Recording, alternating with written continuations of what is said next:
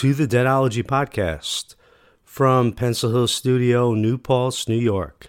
I'm your host, Howard Weiner. And you may have noticed a different introduction, a different musical introduction to the podcast today. That's because it's February, and February is Jerry Garcia Band month. We're going to be delving and diving into Jerry Garcia Band shows uh, throughout the month to celebrate the great music of that band with uh, Merl Saunders, Melvin Seals, John Kahn, all the way through.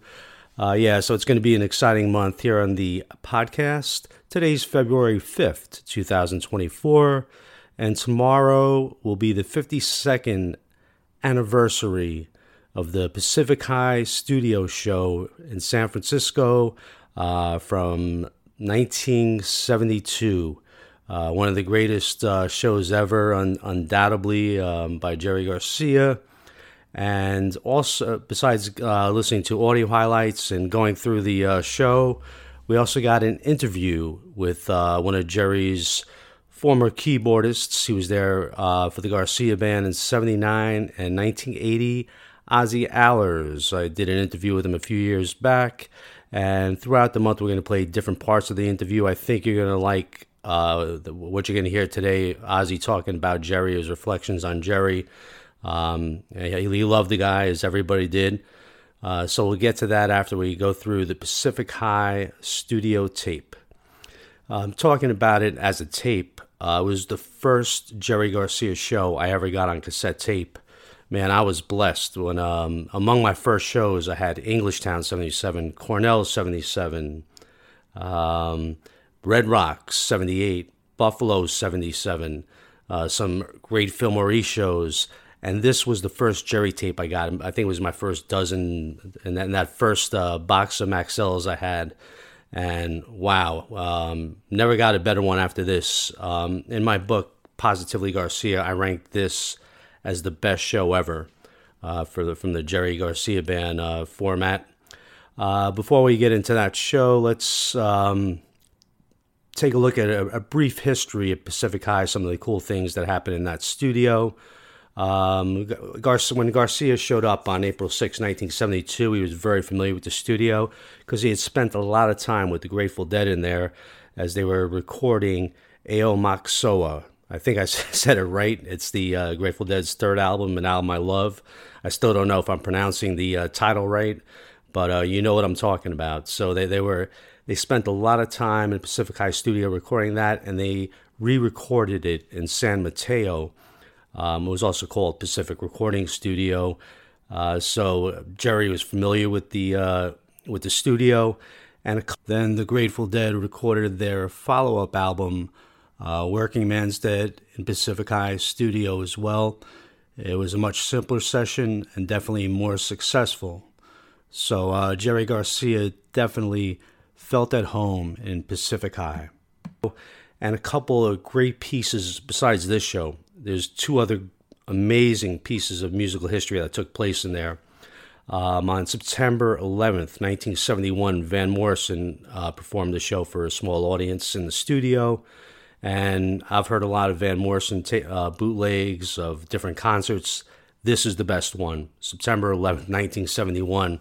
He does a cover of Dylan's "Just Like a Woman," and he, just come out with uh, Tupelo Honey. Uh, those were all new songs at the time, and just everything that night is unbelievable. So this studio has magic, and probably even bigger than that. Uh, one of the greatest albums of all time was recorded in the studio. Sly and the Family Stone, Stand. I'm, I would rank that in my top 50 albums of all time for sure. So obviously you got the great title track, I want to take you higher, everyday people. Um, you can make it if you try. And there's a an intense uh, instrumental um, sex machine, like a nice 11 minute uh, instrumental. And the one Jerry Garcia band connection with Fly, Sly and the Family Stone. Greg Errico, the drummer uh, for Sly, would go on to play with Jerry Garcia band for a year or two. I think it was around 1983. He played with the uh, with the Jerry Garcia band. Uh, so yeah, all the the great San Francisco musicians of the time, and to to jump into the uh, the, the show on February 6, 1972.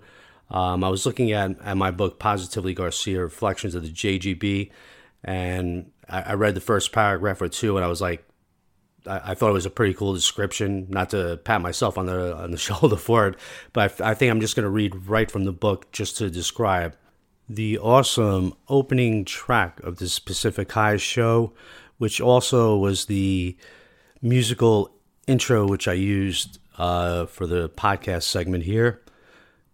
Here we go. As Garcia, Saunders, Kahn, and Kreutzmann launch into It Takes a Lot to Laugh, It Takes a Train to Cry, time is suspended by the hypnotic groove. It's a Dylan tune, yet there are no lyrics to ponder. The repetitive riff is sublime, Frisco blues, as mysterious and vast as the Pacific, yet heavenly and cool in the style of Miles. Garcia's snapping strings sing a lonely lullaby, poetry in motion. The drummer and bassist are locked in tight, and the beat bounces brightly as the earthy vibrations of the Hammond organ swirl in and out and all around. Oral ecstasy. The blues riff this blues riff will never sound this good again, and the musicians know it. There's a song to be sung somewhere down the line, but the band proceeds deliberately, intent on basking in the moment. A modest studio gathering and a privileged West Coast FM radio audience are listening in on this intimate musical conversation.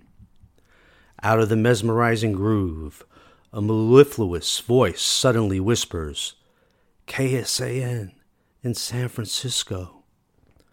Ordinarily, this type of interruption would defile a masterpiece like a scar on the Mona Lisa, but the lady DJ sounds sultry, and it seamlessly intertwines with the music as if it were preordained.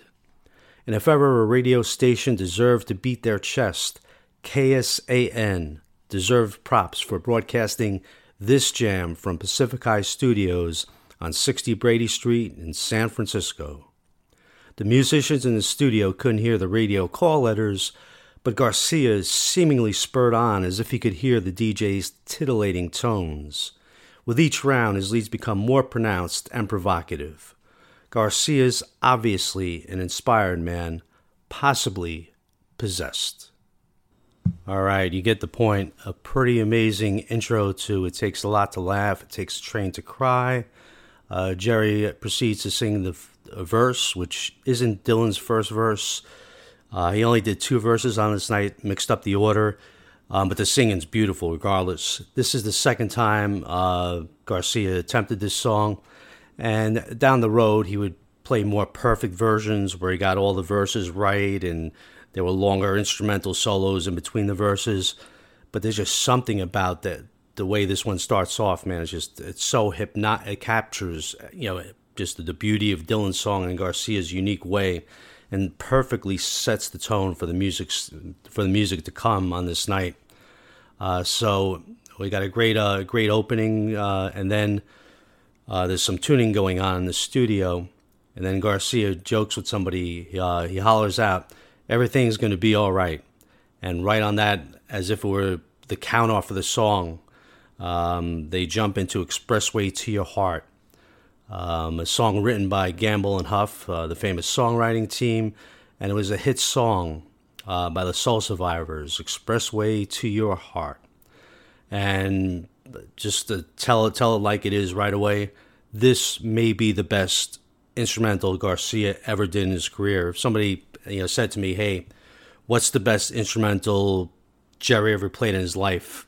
my first thought would be this expressway from Pacific High Studio. It's it's that amazing, and there's two other uh, insane instrumentals with no with no words on this night. And, and, even if I think of Grateful Dead performances, like you know, you got some Clementine, and so there are some cool instrumentals that the Grateful Dead did. I don't know if anything is more perfect than this. And w- what is it about this night that made made these these great songs just come alive? Well, I think it's the first time that Garcia found himself in a band outside the Grateful Dead where he was like, yes, this is it. Obviously, he had the this is it moment with the Grateful Dead, and he's been playing with them for you know, seven years at this point. Um, but his little experiment with um, Merl Saunders, obviously those two guys hit it off, and John Kahn also. Those, just like when those guys found each other, they were like, "This is it. We are musical brothers," and it's so rare that that, that can happen while you're in a band. Like if you think about the Rolling Stones or the Beatles as they're as they're coming along, it's not like you know Jagger or uh, Paul McCartney got to go join another band and have the best time of his life, and it didn't threaten uh, the Beatles or the Rolling Stones. Here, Garcia was able to find a couple of musical soulmates, and they just knew they had it going on. And it wasn't. It was a San Francisco group, and it wasn't any threat to the Grateful Dead. So it was like Garcia was able to join a, a new band, and on this, this night, it's just like the confirmation that everything about uh, these guys playing together is, is just perfect. So we got uh, Saunders and Kahn and Billy Kreutzmann's on drums, which I even think uh, adds to the magic here. Um, a, lot, a, lot, of these shows had Bill Vitt as the drummer around this time, but uh, I think Kreutzmann was definitely the best fit. This four man band, it, it, doesn't get better than this anywhere in the musical world, to, to be honest about it. But um, so this expressway, it's just it, takes off. It's got the right the right feel to it, the right you know just the right groove. It's it's so good, man. It, it totally celebrates uh, the the song by the Soul Survivors, um, but yet they're not they're not going to sing it because all they're interested in is the groove, jamming, and one of the things that keeps this interesting. It's twelve minutes long. The song is a series of rolling peaks. At no point do you ever lose interest, or the band isn't driving it forward in in the right fashion. It's it's really it's an incredible thing. They did a bunch of expressways in 72, 73, 74 in that time period, but this one definitely sticks out. Uh, you use the word tight. This is tight, but yet you know it's it's in peak form all the way through. Really an incredible uh, instrumental to listen to. Um, I, I, put this and also the uh, it takes a lot to laugh. It takes the tr- train to cry. I put versions of this on the Deadology podcast. If you want to hear the whole things, right now I'm just playing some uh, snippets for you uh, portions of it. Um, but yeah, definitely worth checking these out. I know the Garcia stuff is not as easy to access or find as the uh, the Grateful Dead stuff. So you can either find it on my YouTube Positively Garcia page or the Deadology podcast. I posted them this morning. But here's um, a little snippet. We're about, uh, as you listen to this, we're about nine, ten minutes into the expressway, and Garcia's just taking it up notch after notch. You know, just an incredible work here by the uh, by they, they, didn't call it the Jerry Garcia band at the time. It was I think it was just uh, Jerry Garcia, Merl Saunders. That's what how it was um, announced or or billed. That's the word I was looking for. How how it was billed at the time. But here you go, a little expressway from Pacific High Studio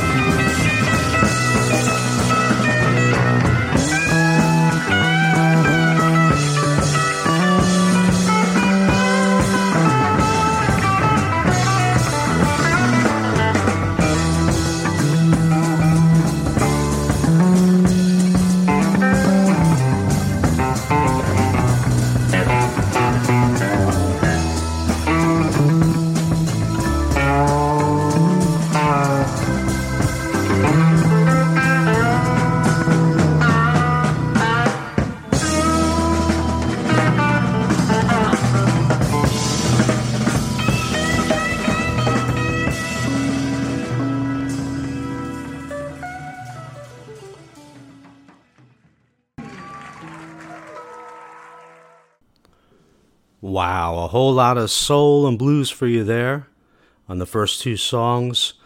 I can only imagine what it must have been like to be in a studio with those guys on that night. That lucky audience, man, in uh, Pacific High Studio.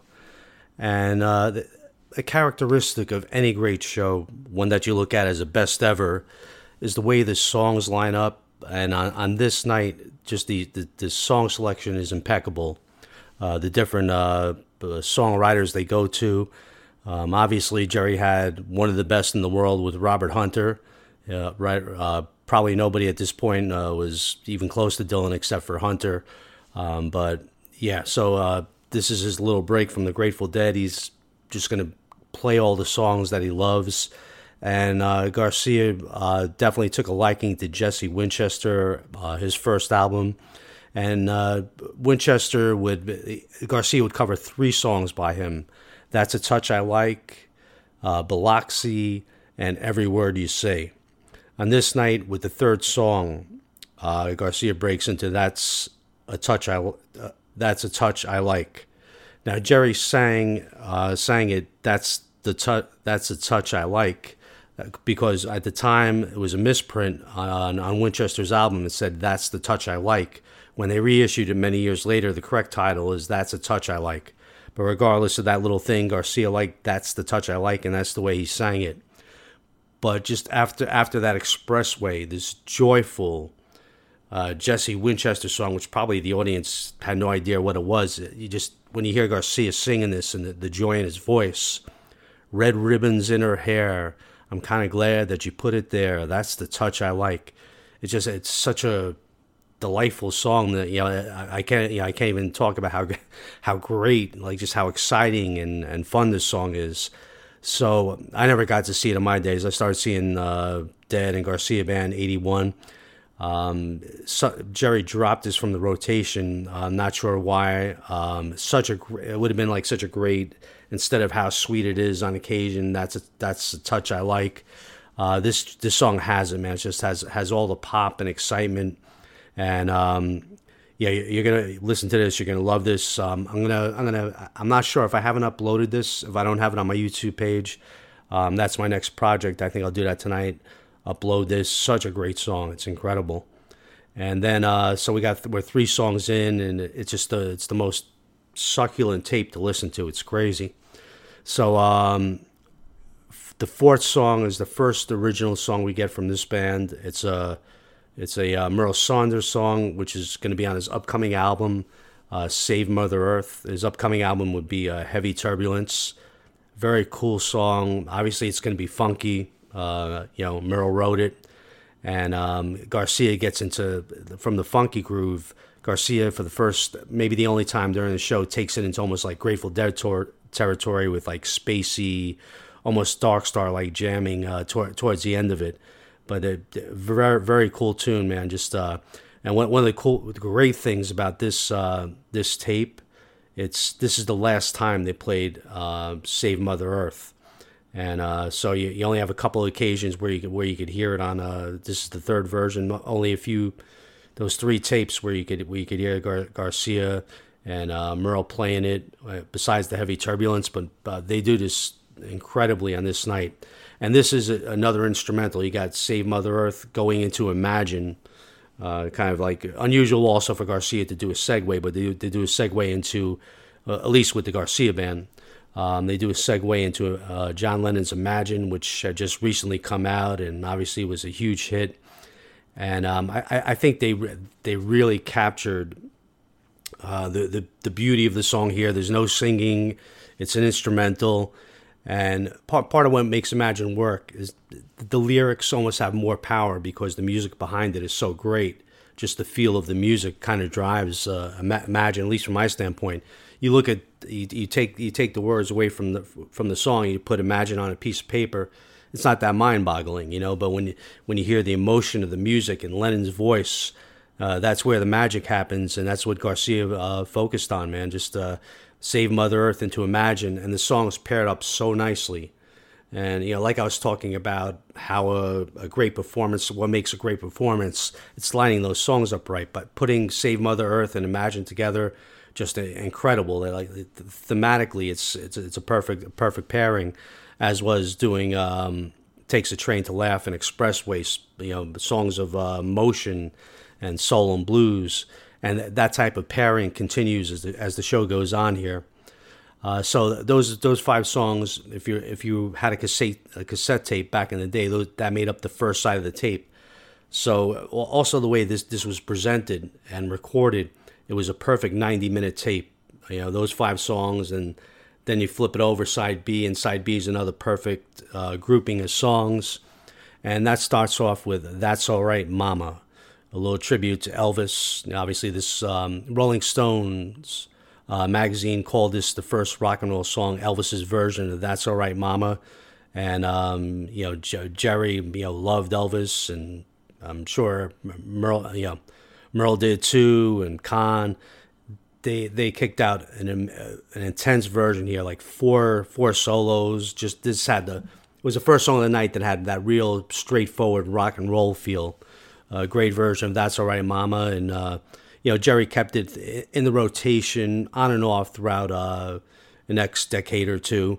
Uh, "That's All Right, Mama," great tune, great presentation here by the band, and they follow that up with a song uh, which has been labeled as "Who's Loving You Tonight," uh, but it's actually you know once again this works with the theme. The, the, the actual name of the song is "That's All Right."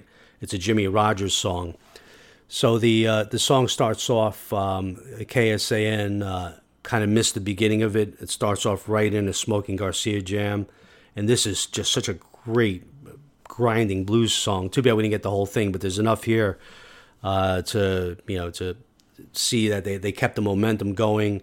Great version. That's all right. Jimmie Rodgers, and then um, another just huge moment um, in this show. Garcia plays the second his second time playing "When I Paint My Masterpiece," uh, pretty much a new song uh, from Dylan um, that the band covered, and now obviously Weir played "Masterpiece" down the road, and Garcia did tons of, of masterpieces. When Dylan came out with this song, anyone listening, it's obvious the song is packed with some of the greatest imagery and greatest songwriting you'll ever hear in any song but you know the, the way Dylan sometimes performs these, it just it goes by too quickly. It's just like one one thing after another, and you you you almost can't take in the magnitude of how great his lyrics are. Uh, with Jerry playing it, you have no problem because he savors every lyric. The way he sings this is, is just incredible. You just hear the, the, the amazement in his voice. He's he's saying, "Look at how great this line is." All the hours I spent in the Coliseum, dodging lines and wasting time. And, and Jerry's just singing it, just like with, with with all like how did you could tell he's as he's singing this he's he's telling you how did the the genius of Bob Dylan man this is incredible. Um, there's just so many great lines and, masterpiece, and I, I, think that's why Weir wanted to sing it in the late '80s. You know, um, he was doing all the Dylan songs at that point for the Grateful Dead, but just it's it's one of those songs where just every every line is a, like this is why Dylan is the greatest songwriter ever and um, also the the guitar jams. You know, we get two nice jams, and that gives the, the listener additional time to kind of soak in how great of a song D- Dylan wrote is, and um, yeah, and uh, Garcia does a total justice here from the singing to the to the guitar solos there, and the the band's with him a thousand percent. You know, this this is the type of stuff Kahn wants to play. Uh, Merl wants to play. Of course, Billy Kreutzmann is all in. You know, so just uh, when I paint my masterpiece, the second version, and there'll be many more to come at Jerry Garcia band shows, and then we are doing it at Grateful Dead shows. Definitely a keeper. Only the second second version of masterpiece, and uh, for a second version, Jerry really really nailed that one.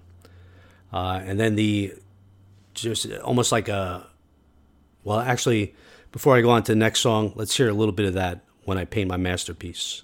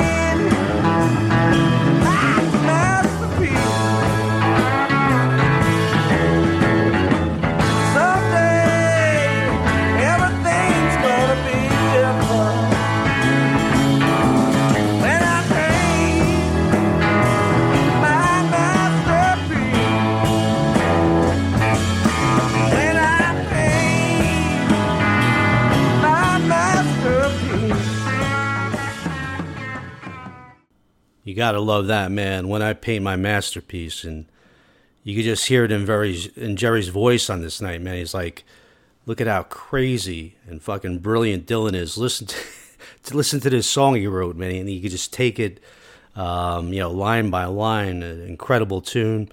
Um, Jerry does it justice. Second version, and from one brilliant songwriter to the next brilliant songwriter. Um, I'm thinking this one may have been introduced to the band by uh, by uh, by Merl. I'm sure Jerry obviously knew the tune, uh, but we get a little Stevie Wonder. Um, just uh, Merl was a huge Stevie Wonder guy. Uh, I was made to love her, and this is you know we talk about I'm, I'm talking about the pairings on this night, just how th- things lined up. Um, on the second song of, of the show, you got Expressway, and this kind of mirrors almost Expressway on the other side of the tape. Uh, it's an instrumental of Stevie Wonder's song. Once again, they're just digging the groove, playing it funky, and this is also one of the greatest instrumentals I ever heard from Jerry Garcia. It's, it's right up there with Expressway. Uh, if someone says, you know, what's the best in- instrumentals you heard with no singing, um, you know, definitely Expressway one, this too. and uh, the um, also the, the, the Merl song earlier on, me uh, Save Mother Earth and to Imagine. That's another great instrumental, but nothing I would put in the in the uh, tier of, of these two. Everything I say about it said about Expressway before ditto it is just a brilliant interpretation of Stevie Wonder's I Was Made to Love Her, a series of rolling peaks just getting hot and probably getting hotter and hotter. You know, there's no uh, off moment to this. It's you know when, when you when I hear other versions of of these songs, just that there was something about this night whether it be Kreutzmann's drumming or just the, excitement, like, hey, this we are just like this knowing that they are a great band and they're they're on top of the world and they're in the right place at the right time, whatever it was. You know, just night this night just produced uh, the the most incredible music you ever want to hear. So uh, they did a masterful job of Stevie Wonder's "I Was Made to Love Her," um, and moving right along, we, we, more another great songwriter, Doc Pomus and back to the blues, you know, from funk to blues to soul. Uh, just you know, a, a, show unlike the Grateful Dead were obviously doing at the time. Just you know, Gar- Garcia had found his other element, the kind of what was missing from his musical life with with the Jerry Garcia project here, and um, Doc Pomus song, uh, made famous by, by Ray Charles, "Lonely Avenue." And Jerry did some some really good versions in this time period. Well, one of the things about this Pacific High show, a lot of some of these songs, a good portion of them, never had any any. Unfortunately, never had any life as the Garcia band went on. So that's what, in a, in a way, makes this show stand out so much. Um, a lot of these songs were captured during the Keystone period, which obviously is a, a sensational uh, re- recording but I don't even think I don't think Keystone is even on level with the, with this Pacific High. That that's how hot they were on this night, and and Keystone is we're not worthy kind of stuff. So this is above we're not worthy. Uh, so you got uh, the, the, song made famous by Ray Charles, the, the Doc Pomus song "Lonely Avenue." My room has got two windows, and the sunshine never comes through. And, but the, Jerry sings this like like a, like he's one of their brothers. Like he can and he can understand the pain. Both of these guys had childhood pain. Obviously, Ray Charles uh, going blind early in his life. Uh, you know, Jerry uh, lost his father in a drowning accident. Um, had a finger chopped off as a child, so he really went through some traumatic stuff. And it's almost like he's like a, a brother. He understands where where where this Lonely Avenue pain comes from. But my God, the singing on this version I don't know if there's a better Jerry vocal than you'll you'll hear on this Lonely Avenue, and and the jamming just a crazy like this is the is the best song of the night. It tops Expressway. It tops I was made to love her. You know, and all, all the other great stuff. This is the exclamation point. There's one more song to go in the show, but this right here, Lonely Avenue, is the exclamation point. And and right now, definitely, let's hear a little bit of the as they bring it on home for a Lonely Avenue, and obviously Garcia's guitar playing is going to stand out. But what blows me away here um, is just the way John Kahn is playing bass. Uh, just incredible, over the top, uh, emotional instrumentation.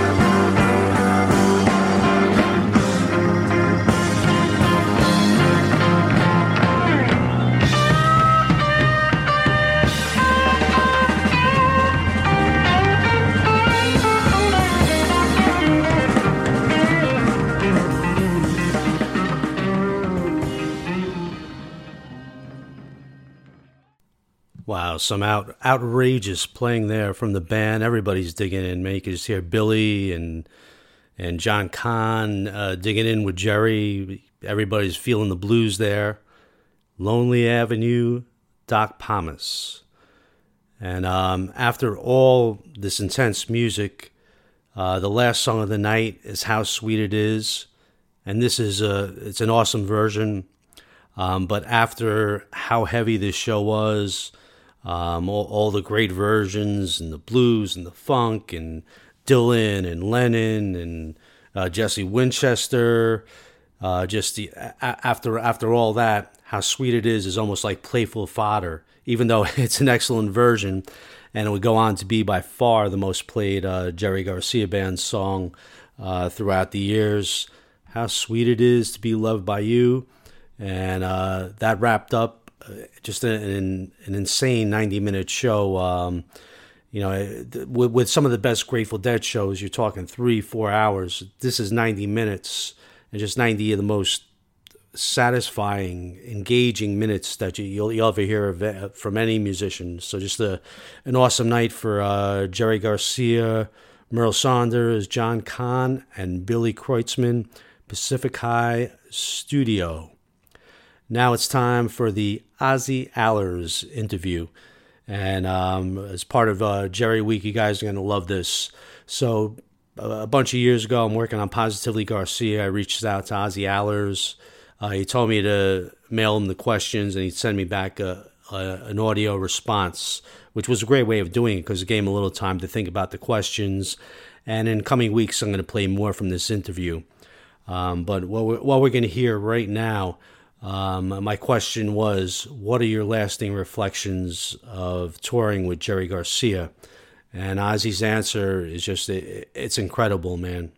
Uh, Jerry Jerry touched us all in so many ways and through his music, but as a person, I think this is such a great testament uh, to who Jerry Garcia was as a person. Uh, here's Ozzie Ahlers. This is a good part because I can tell you about um, uh, Jerry as one person, Jerry and Kahn together as another person, um, working with uh, Rock Scully and having a stand up guy like that around us, it was all just the way it should be musically, as far as I'm concerned. Um, touring, working with Jerry, and knowing him outside the gig. I mean, he was he was going through some troubled times uh, when I was in the band. I'd go over and visit with him and John, at a house they had in San Rafael, and um, there was some financial problems and other stuff going on. Jerry was always kind and generous, and no matter what, he split things with people. If you went to a gig, it was his name up on the board, Jerry Garcia Band, not the Ozzie Ahlers Band, not the John Kahn Band. But we'd walk away from that gig and we'd split it four ways. And I will tell you something. Mm, I don't know how to say this without.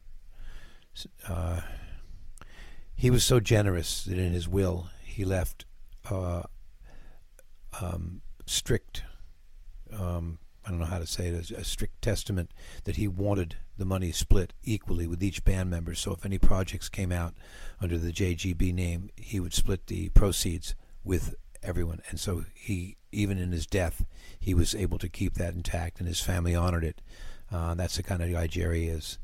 Um, the other side of it is he's a sci-fi nut.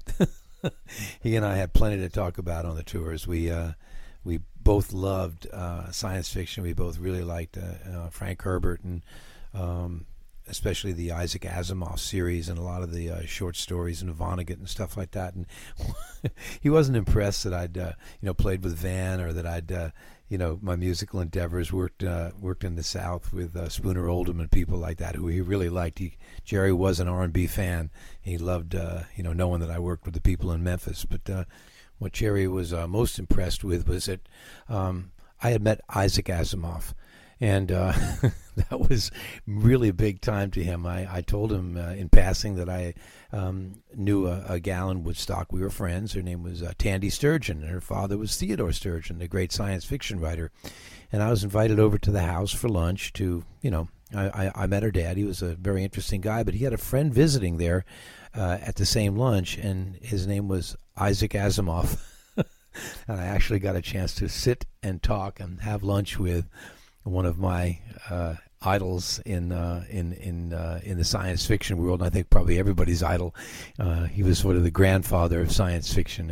If it wasn't Jules Verne, it was Isaac Asimov. So Jerry asked me over and over again. He would say, "So, what, what did he say? What did he eat? I mean, uh, when did he eat salad? You know, he would ask me questions like that with, with those squinty eyes of his. He'd, he'd, he'd, every once in a while he'd go, "Man, I still can't believe you met Asimov," and he would just say it in that funny way of Jerry's. Uh, only Jerry had that sense of humor. He and Kahn were almost like uh, the humor twins. They had things that they would love to say to each other, and uh, it always rubbed off on the whole tour and made it kind of a, a joyous, a joyous, uh, a joyous time. So uh, yeah, uh, lasting impressions of Jerry, kind, um, generous, really experimental, really um, creative, and an enormous sci-fi buff. Jerry Garcia, a sci-fi buff. Who knew?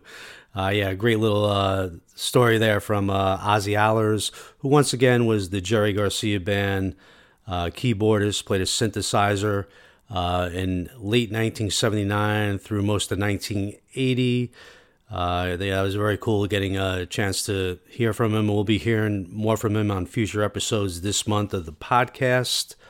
Um, and once again, if you want to hear um, like Lonely Avenue, Expressway, takes a, it takes a, a lot to laugh, a train to cry.